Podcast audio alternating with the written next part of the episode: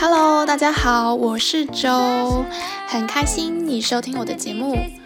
这集的主题呢是聊聊系列，在这个系列中，我会和你分享一些我的想法，和你随意聊聊。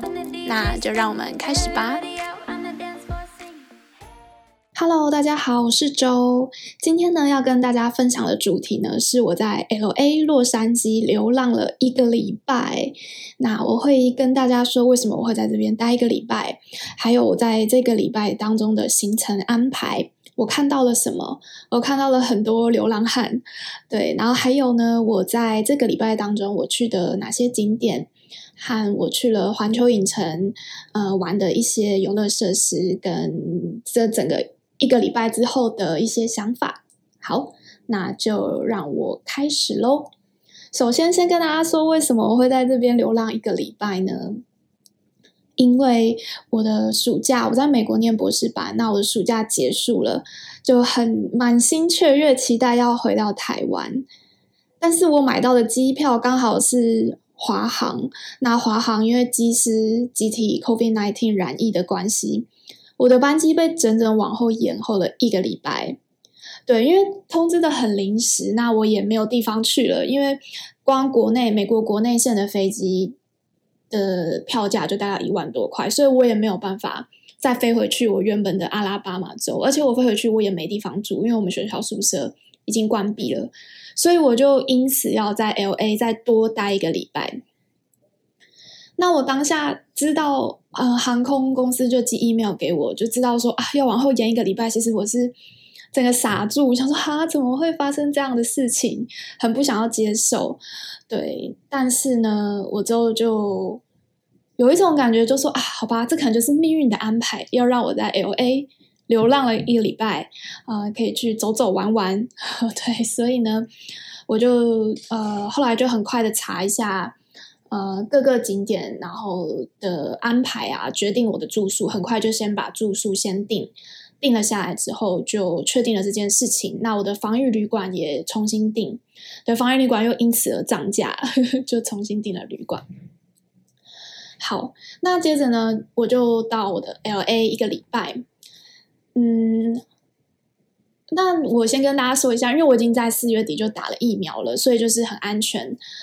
基本上是很安全，但当然我也都有戴口罩，但是我也不可能在 LA 就全天候就待在旅馆嘛，我还是呃决定要在安全的范围之下到处去走走看看。那在上网做一些攻略啊，查了之后就发现哇，环球影城是一定要去的地方，所以我就订了环球影城一天的票。嗯，环球影城呢，我去的时候呢，它是有规定哦，就是当你买门票的时候，你必须出示打疫苗的证明。所以，嗯，的确也是有一些安全的措施，大家也会比较放心。那它也是最近近期才开放，因为其实美国目前的疫情状况呢，就是已经延烧了一年了，可能台湾是最近才开始，但是美国是。延烧了很久，那现在疫苗普及率也很高，所以现在就真的有点开始大爆发，就像前阵子台湾的国旅大爆发的感觉。所以，呃，像我去环球影城那天，人数也是蛮多的，就是，但是大家都是已经打疫苗了才可以进去。好，那让我再把时光倒流一下，回到我呃刚从 LA 洛杉矶机场落地的时候开始说起。那我就拖着我的两大箱的行李箱，就空空空空空空的到我的旅馆。对，那因为为了要省钱，因为洛杉矶很贵，非常非常贵，所以我就到了一家呃很便宜，有点异常便宜的一个旅馆。那我就花了两个半小时的接驳，大概转了三次车，还走路走了十分钟，就拖着我的行李，然后就到我的旅馆报到了。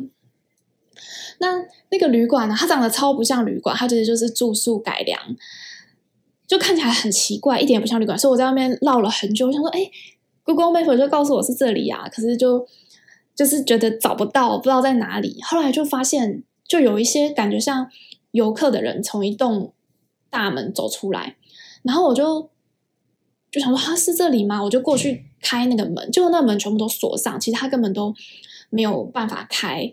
然后后来就刚好有一个很像清洁的人，他就走出来，我就问他说：“哎，这个是旅馆吗？”他就跟我说：“对。”他就指引我到旁边一个小门，他就说：“你去那边，那边有一个按铃的地方，你按铃，如果没有人的话，你就打电话。”然后我就按铃，真的没有人接，然后后来打电话，我就跟他说我要来 check in，然后我就看到那个小门上面有一个小窗户，就打开来，还不是整个门打开，是小窗户打开，一个头探出来，然后跟我说：“哦，嗨，你要 check in 吗？你等我一下。”这样，然后是一个感觉像是墨西哥人的口音。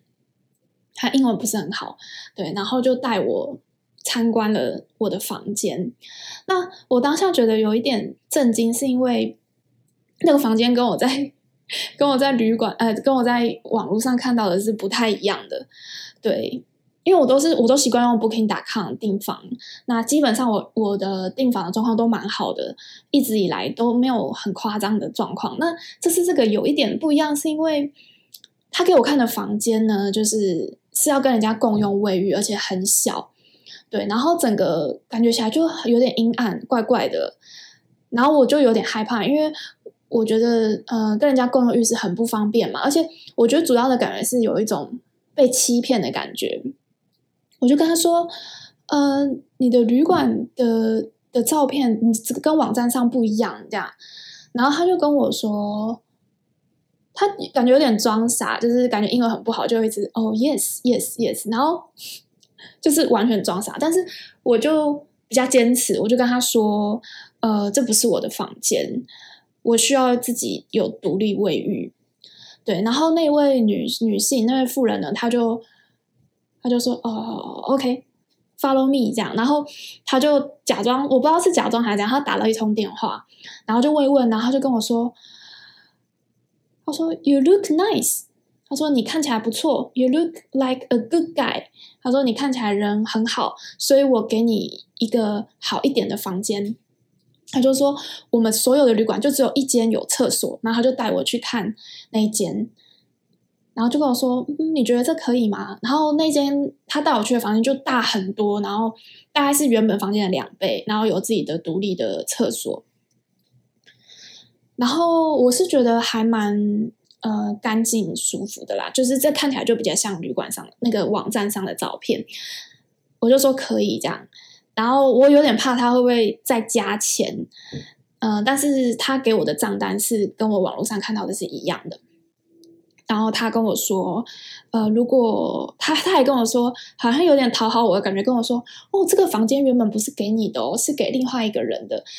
但是如果他来的话，他对于他那个跟别人共用浴室的房间不满意的话，那就没办法，我们就不收不收他了。这样，所以我也觉得这个，我就一直对这个这个旅馆的这个，就觉得他有点骗人骗人的这个成分，对。后来我就报到了嘛，我就到了我的房间，把我的行李安顿好之后，我就上网上去查，去查他的评价，就发现有人就说，哦，这个老板有点狡猾，都会先给你看，呃，比较不好的房间。那你如果没有跟他 argue 或是争取的话，你就会在，就是你的服务品质会比较不好啦。我就是说，哦，可能有人就遇过像我类似的状况。可是很多的评价，大部分的评价，因为他这这个呃，因为我在查，我在订之前，其实我都有看整体分数嘛，这分数其实是蛮高的。因为很多人夸奖它的优点，是因为它真的很便宜，在 LA 算是非常便宜，交通也算便利。有多便宜呢？我大概剩下大概两千块台币一个晚上吧，就算非常非常便宜。因为 LA 这边真的太贵了。好，所以这就是 我的住宿的这个这个体验。对，那。那其实我在呃从机场啊沿路上沿路来这个旅馆的时候，其实我觉得有一点 culture shock，有点有点震惊，是因为我看到非常非常多的流浪汉，几乎每一节车厢，呃，是每一节车厢都有一个至少一个流浪汉，真的都有一个以上，我没有夸张。对，那这些流浪汉他们的状况呢，就是嗯，有些是拖着。一个婴儿车，或者是行李箱都很破烂的，贴了很多胶带，然后上面都放他们生活用品，嗯，或者是抱着一个毯子，就直接在地铁上面一直睡，就是不下车的概念。然后好几个人，他们也会一些自言自语啊，感觉有点愤世嫉俗，或者是两眼无神无望这样。所以我我当下我会觉得有点可怕，想说这到底是什么地方？然后经过呃沿路经过的时候，有很多地方是搭帐篷，就是流浪汉的家，或者是用纸箱隔板隔起来的。的地方，然后整体的市容就是市容，就是那个街市的容貌的那个景观，就是蛮多的垃圾，脏脏的，对，所以我我觉得是蛮，就是整体的感觉让我觉得，哦，这好像来到某个电影场景，我现在在一个很底层的社会，所以经历这个搭车的过程，然后再到这个旅馆报到，然后遇到这样的旅馆，我我当时真的觉得有一点。怕怕的，然后就非常的想家。我觉得这到底是什么地方？而且更可怕的是，当天晚上呢，因为我的房间它有一个门是锁起来的，感觉可以通到另外一个门。对，那我那时候就有检查嘛，它是上锁的。但是我当天晚上就发生一件非常恐怖的事情，就是我的隔壁一直发出很奇怪，然后吵架，然后有点呃凄厉的声音，凄厉就是很可怕，怪怪的。就乱叫那种声音，然后我就觉得超级奇怪，我不知道到底发生什么事情。后来我就打电话给那个那个柜台，对，他其实没有柜台，就是那个那个很奇怪的墨西哥女人。我就问他说：“哎，请问一下，这这是什么状况？是不是有人吵架了？”然后他就跟我说：“Don't worry, don't worry。”他说：“不用担心。”他说：“他说呃，那是。”一个人，他最近在服用一些精神药物，他精神有点问题，他可能会被送去医院。然后我就问他说：“呃，我隔壁这个门确定是上锁的吗？他会不会冲进来？”这样，然后他就跟我说：“哦，不会，不会，不会，不用担心。”这样，对。但是我当下其实还是有点害怕，因为我就看了一些新闻，就是有什么什么加州女留学生被斧头、铁锤爆头的啊。但是后来我就想了说。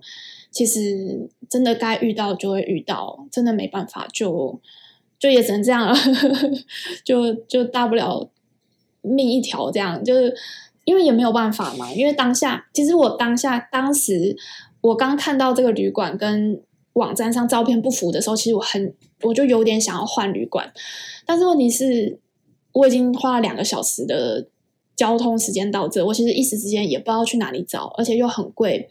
因为要住一个礼拜嘛，也不是只有一两天的事情，嗯，所以我就还是住下来了嘛。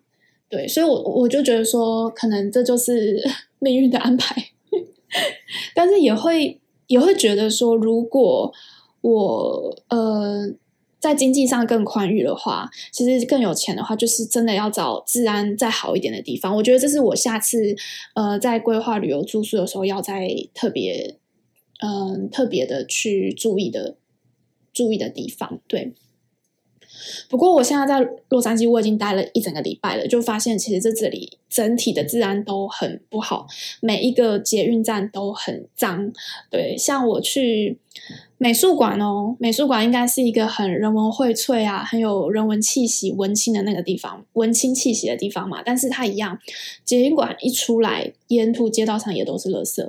那我觉得这整体的嗯感觉，给你的感觉就会很不好。我觉得像我们台湾，几乎哪里都是很干净的，不会不会看到这样的状况。或者是我在环球影城一样，捷运出来，我后来搭他们的那个升降梯。那里面真的超可怕，地上都是垃圾，然后有那种缠过的纱布啊，然后还有很像槟榔汁的东西，然后整间是那种尿味、尿骚味或者是大麻味。大麻味是很多地方都有的，是那种捷运站一出来，嗯，所以我觉得，我觉得台湾真好，好，我讲了好多这个我对于这个城市的印象嘛，那。接着呢，其实我过到第二天、第三天、第四天，因为我有出去晃晃之后，我就看到了，真的就是每天都看到流浪汉，因为我每天都搭地铁。可是我后来就慢慢慢慢的习惯了，我就会发现说，它可能就就是这个城市的一部分的生活，就代表人们的嗯整体生活生活状况是很两极的，有很很有钱很有钱，因为好莱坞嘛，然后比佛利山庄都是开跑车的，还有这种比较。低层底层没有家，无家可归，因为这边的物价房价很高的。但是我觉得这些流浪汉其实或许他们也不是坏人，对，因为我觉得后来就觉得，呃，我就是上车之后就不要跟他们对到眼睛，如果他跟你讲话，我也就摇摇头这样。其实基本上人不犯我，我不犯人，他们可能有他们的一套生活方式。像我经过他们那个内区流浪汉的，因为走路走一走都会，只要经过小巷子，其实都会看到很多帐篷，然后很多他们住宿的地方。其实也会看到他们在，呃，可能骑着脚踏车啊，或者是在练他们的滑板啊。就是我觉得他们有他们的生活步调啦，也可能就是一个我很不了解的社会这样子。对，而且我最近也是搭公车的时候，我也是看到一个流浪汉走上来。然后他就拎着很多东西，一些零食，就是有那个洋芋片。然后他就对着我就拿着一包，就说：“嘿，你要买这个 chips 吗？你要买这个薯片吗？”然后我就说 不用。就他看起来有点，就他就很开心这样。然后，然后他另外一手就拿着一个鲜奶油，好像鲜奶油的东西。然后接着呢，又有一个人上上车，然后那个人也是看起来有点锵锵的伯伯，他就拿着一杯咖啡。然后这位。拿着一堆零食跟薯片的北北就问他说：“嘿，你的咖啡需要一些鲜奶油吗？”这样，然后那个鲜奶油看起来也是一罐有点脏脏怪怪的。然后那个康康的北北他也很镇定的跟他说：“哦，maybe next time。”他就说：“哦，或许下一次。”这样，我就觉得嗯，其实也蛮有趣的。但是我就不懂啦，因为我真的只是一个局外人。对，呃，或许吧。我觉得在呃，LA。在洛杉矶可能生活很久的人，他们会更了解。但我就是一个来这边呃走走看看的人，然后和你们分享一些我很个人的观点。对，那呃，我后来真的觉得说，像这种住宿这种东西，真的也是一分钱一分货啊。就是希望大家可以出来玩之前，都是可以比较没有这种就是经济的这种很绑手绑脚的考量啊。像我以前更年轻的时候，呃，我就有尝试过那种跟别人合宿的青年旅馆，可能一次就住四个人。我真的还有住最多住过八个人的吧？对，那那当时是觉得当然省钱嘛，然后便宜，然后又觉得蛮有趣的，可以遇到一些遇到一些呃不一样的人，会聊天，然后可能就会结伴去旅行这样子。然后会听很多人讲他们的故事，但是呢，像我这次啊，我来 LA 其实也可以这样选择嘛，因为这样的住宿就比较便宜。但是我后来没有这样做，是因为我觉得现在 年纪比较大了，我现在三十岁了，就。很需要自己的空间，而且像我身上带了很多东西，我带了我的电脑、平板，我其实比较怕他们会不见、会被偷。那像以前跟人家合宿，你的比如说你的护照，或者是你的手机、你的信用卡这些东西，你洗澡什么东西都要带着，都要很小心嘛，因为对，因为就是安全顾虑的考量啦，所以觉得这个一切都是要嗯。准备好旅行之前，如果经济上能够更宽裕，就会玩得更舒服。对，尤其是像在是在环球影城也是一样。如果大家有钱一点，就可以把你的票升级，你就不用排队，就会非常的感觉到啊，有钱人就可以使用特权这样子。好，那接着呢，就要跟大家分享的是，嗯，哦，就是刚刚讲到的这些，呃，什么。什么流浪汉啊之类的生态，那其实我在网络上查了很多的分享呢，他们大部分都是。自己开车自驾，所以如果大家真的想让 LA 玩的话，我觉得是呃，可能是玩西岸的话，很多地方一起玩，比如旧金山啊、西雅图啊，很多地方的话，其实自驾这样的安排是蛮适合的。那 LA 本身，我觉得待个可能两天三天，其实就非常非常够了。那其中一天就蛮推荐，真的很推荐可以去环球影城。那其他呢，像我最近走的景点有好几个。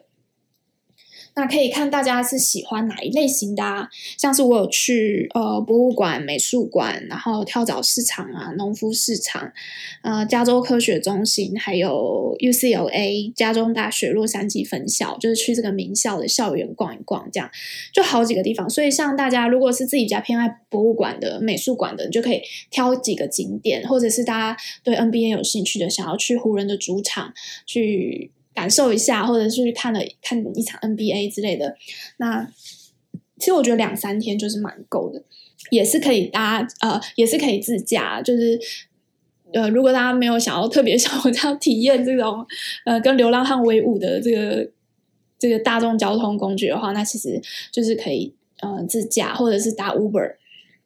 对，当然，我觉得体验在地生活也没有什么不好，但是就是看大家喜欢的东西是什么，想要体验的呃旅游方式是什么。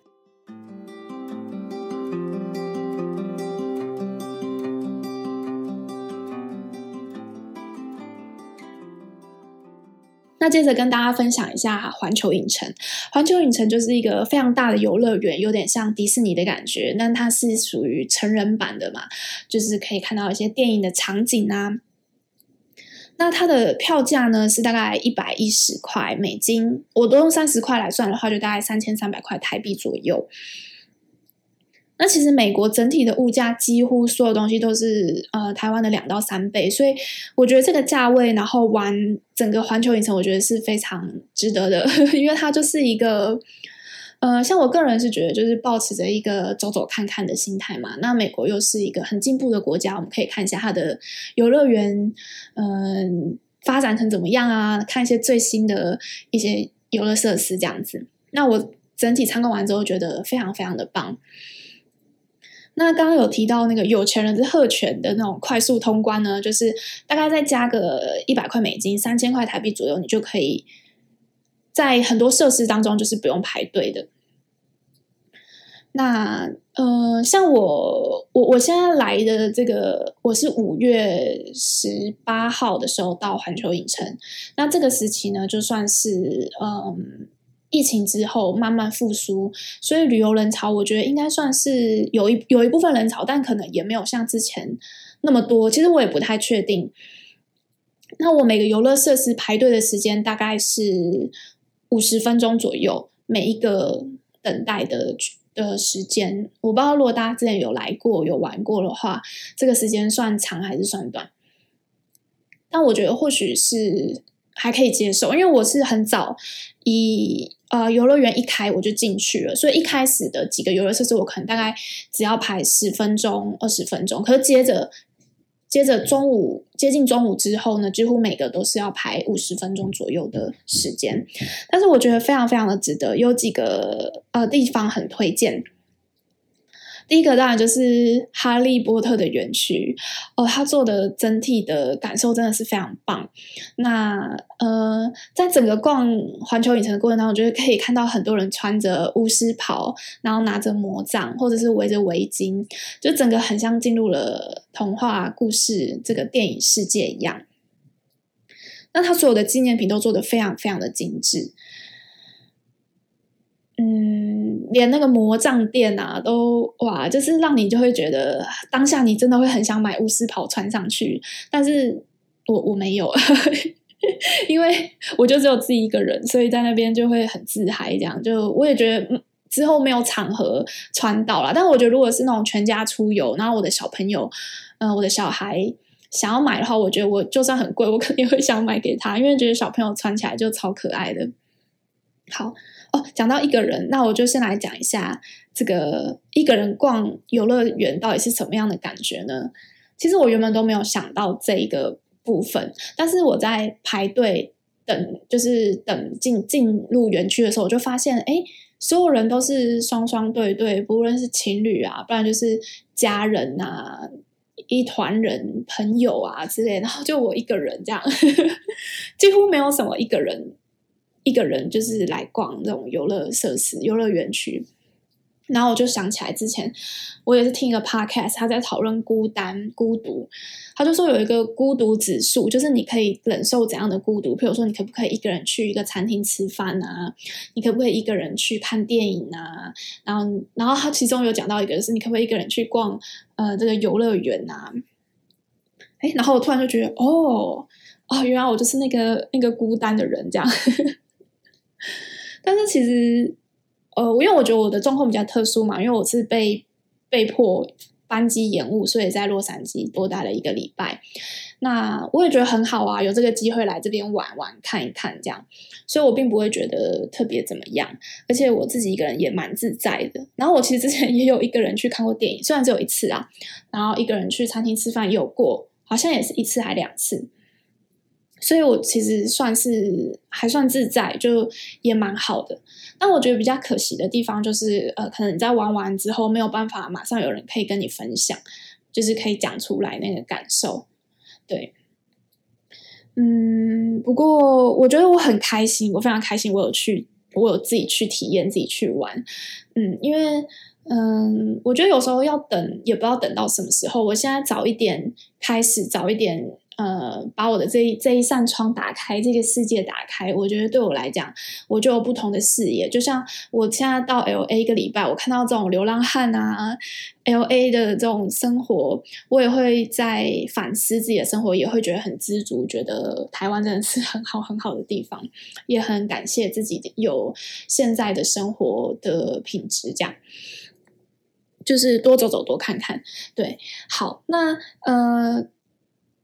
刚讲到哈利波特园区嘛，那我觉得有几个蛮特别的。它有一个 Studio Tour Bus，就是一个六十分钟的呃导览车。那它这个导览车会带大家看一下在拍片过程当中的一些特效。譬如说呢，它有呃那种淹水啊的特效，或者是玩命关头的一些特效，会让你去体验跟感受。然后它会呃开着这个车子带你绕园区，会到一些布景造景，譬如说美国的街道啊，或者以前西部牛仔啊，嗯，拍摄的这个的那个布景跟道具，然后在。然后就还会有一些一个一个很大的摄影棚的室内造景，然后旁边会停了很像露营车的东西，那种保姆车。那他就会跟我们解释说，哦，现在里面正在拍某一个，譬如说 Netflix 的戏剧的呃。的拍摄，那每一个车子都代表一个演员他的休息室，对，那你会觉得，我会觉得是蛮特别的，对对对。虽然它里面有一些场景，譬如说什么大白鲨的啊，就是可能有一点点旧了，但是对我们来讲，我觉得还是一个很新奇的体验。那它其中有介绍到一部电影，是一个汤姆克鲁斯演的，好像蛮久的，蛮久的一个电影。他在讲到就是飞机掉下来，然后。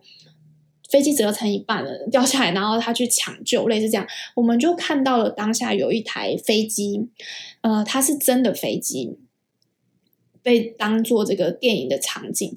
那它这个飞机呢，呃，那个导览人员就跟我们解释说，它是一个就是被它是一个真正的飞机，但是出役了，就是它要被退休了，然后被运过来之后，然后整个把它切开，切成一半，然后。变成的一个电影场景，就真实的在你现场看到。然后他说，这里面最贵的其实是运费，就是要把这一个这台飞机整个运过来。对，那我也觉得算是开了一个眼界。嗯，然后呢，这个除此之外，我觉得我自己最推荐的是，呃，他们会配合电影，结合电影的那种特效的的车子，就是一个特效的那叫什么？一个飞车嘛，特效车，然后配合电影场景，就是你到那个各个园区，像是哈利波特，它就是有一个呃禁忌之旅吧，应该叫禁忌之旅。那它那个车子，你坐上去之后，它就会上上下下嘛，震动之类的，然后它就会跟着剧情跑剧情。譬如说，你就会感觉你在玩魁地奇，然后跟着哈利波特去抓金探子，呃，然后或者是会有那个。催狂魔出现在你面前，这样，对，我是觉得还蛮，嗯、蛮逼真的。我会觉得小朋友看了应该会觉得有点可怕，但是会非常刺激好玩，所以很推荐哈利波特的这个园区。还有，呃，变形金刚的，我觉得也非常非常赞。对，他那个排队原本要排七十分钟，但是我觉得非常的值得。我原本其实有一点不太想排，因为我觉得好久，然后我就先去排排一排，他就突然广播说：“哎，这个呃，目前有遇到了一点问题，可能要等很久。”好，然后我就不排了，我就去吃个饭。然后吃个饭之后，我就回去，好像我再去看一下。那我再问他一下，我说：“哎，请问一下，你们那个问题修好了吗？”那他就跟我说：“哦，我们修好了。”这样。然后我就看排队时间就是要五十分钟。对，那我想说好，我就要去排。然后就有那个，我就遇到了一个天使，这样。那有那个女生就跟我说：“哦，你一个人吗？好，我们让你走那个快速通关。”所以我就享受了一个特权，这样可能就是太可怜了，只有一个人，所以他就让我去排快速通关，就是快快速通关，它是另外一个排队的排队的那个通道这样子，那其实他大概也要排了大概五到十分钟，对。那一般人的就是要排更久嘛，排五十几分钟。那我就到快速通关那边排队之后，呃，因为他们其实也是非常注重社交距离，就譬如说，他一个特效车大概可以坐，呃，有些可以坐坐好多人哦，坐四个人或者是十个人这样。但因为我只有一个人嘛，所以我就一个人就坐一台车这样。对，那他整个就是。我觉得很酷的是，它就是融合了三 D、四 D，我不知道几 D，就就好多 D 特效，特效的场景，然后就坐在那个车上，就这样晃来晃去，轰轰轰，然后大黄蜂就会整个趴到你的那个整个车上这样子，对，然后你就跟着他们在一堆建筑物里面飞来飞去啊，打斗这样，非常的。神奇的感觉实在是难以形容。就如果大家有去的话，一定要推荐大家一定要排队。那最好是钱赚多一点去，然后就可以买那个快速通关的票，节省时间。对。那除了这个之外，我觉得一个非常可爱的就是小小兵的特效车，也是它。呃，一开始还有一个。剧情就跟大家讲说，我们现在这个旅程呢，是要把每个人都变成呃小小兵，对，然后我们就跟着跟着那个主角和那三个很可爱的小女生一起，然后就是加入一些特效跟剧情，其实我觉得还蛮温馨的，我看到都觉得有一点就就太可爱了，反正就是小小兵的感觉。然后一出来之后，还有小小兵的纪念品店，整个就失心疯。像我原本心里就先做好了这个自我催眠，跟我说啊，不要不要花太多钱，不要花太多钱买纪念品这样。但是我还是忍不住买了一些，因为太可爱了。对，所以我非常推荐这几个特效车，就是哈利波特的和呃变形金刚跟小小兵的，我觉得是非常非常赞的。那另外还有一个呃功夫熊猫的电影院，它就是配合一些动画的电影院嘛。那它的那个特效车也是都会跟着这样咚咚咚咚咚的，就是震动啊晃动。而且它经过瀑布的时候，它会洒水，它头上会有东西，就是让你觉得湿湿的这样。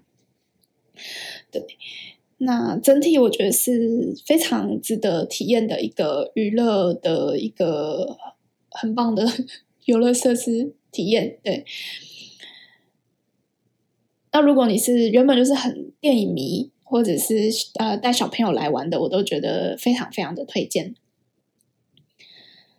好，那我也讲了好久了，对啊，已经讲了三十分钟了。好，那我整体的感受呢，是我因为我除了。刚刚分享的环球影城之外，我总共在那边七天嘛，我去了好多的地方。那我在边走边看的过程当中，就也思考了很多事，思考人生，就是想东想西的。然后我觉得这也算是一段暂停的时间，因为前阵子可能我主要都是专心在我的课业上。那现在整个抽离出来一段旅游的时间，我觉得非常好。对，非常好的意思，并不是说。嗯，非常的舒服，因为我觉得我并没有在一个很舒服的状态，因为这不是我的家嘛，我可能也并不是说真的睡得很好，而且我看像我跟大家分享，我还被惊吓，就是有什么流浪汉啊什么的，但是我觉得这就是一个非常特别、无可取代的体验，然后也感受很多啦，譬如说，呃，我在转车的时候，我就。发现一天转车时间好多，两个小时多，三个小时，因为我要不断的转车，不断的换车，换两三班车，每班车都要等好久。就会思考说，哎，我现在到底是要省时间还是要省钱？然后听起来好像又是铜臭味很重的一个思索思考，但是就是我觉得。当我真的出来走走看看，真的去感受，真的去体验之后，你就会更加的去思考你的生活。譬如说我平常的工作啊，或者娱乐啊，我的比例到底是什么？那什么东西对我来讲，我会觉得是很重要的呢？对，譬如说，呃，我玩了这么多，但是如果我身边没有家人跟我一起分享，没有家人朋友分享的话，那这个快乐会不会减半呢？之类的。或者是我在搭公车的过程当中，我就看了很多的街景，然后看到各式各样生活的人啊，对，所以我就很感激、感恩，我有这样子的时间，这一段时间，然后还有我有一定的经济能力，让我去体验这一个礼拜的 LA 的生活。好，那今天的分享就跟大家分享到这里喽。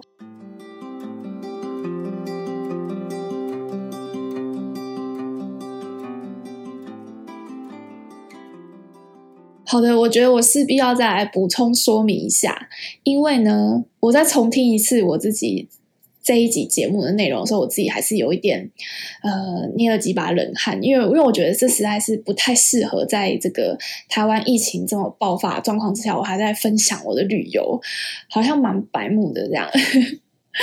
但是我的立场是，我觉得这个就是我一部分的生活，这就是我已经做过的事，我做过的决定。那我会做这样的决定，也是因为我已经打完疫苗了，对，而且我刚好被迫留下来在 LA 一个礼拜，所以我还是呃有利用一些时间，然后到到处去走一走，看一看。我觉得这个状况跟台湾。疫情爆发的状况不太一样，因为呃，美国这边是已经延烧很久，一年多了。那我在美国一年的时间当中，其实也经历过各种焦虑啊、害怕啊。因为我们学校呃，一开始我刚到我们学校的时候，去年八月的时候，光我们学校就有一千五百多人得到 COVID-19，对，所以是很每天生活其实是压力蛮大的，就是很担心。那也常常一直去做检测，我已经做了四次 COVID-19 的检测了。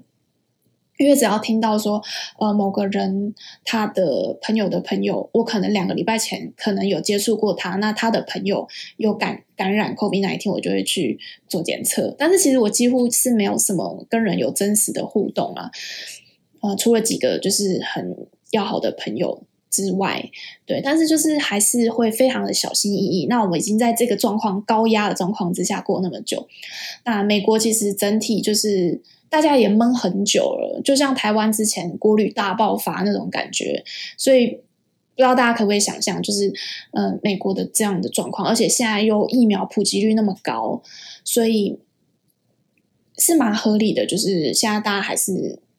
会在一定的安全状况之下，会像这个游乐园也都在再次的开放了。这样，那希望大家不要太 担心我成为一个大病毒回到台湾，因为啊、我打疫苗了嘛，然后而且我会在搭机前三天会再去做 COVID-19 的检测，所以我明天到 LA 机场会做快筛的检测，检测完之后回到台湾也会依照规定去被隔离，被关两个礼拜。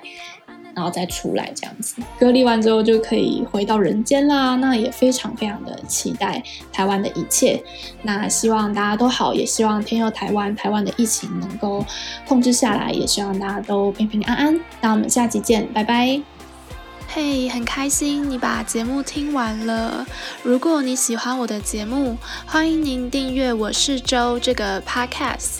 也欢迎您邀请您将这个节目分享给你身边的亲朋好友。那我们就下集见喽，拜拜。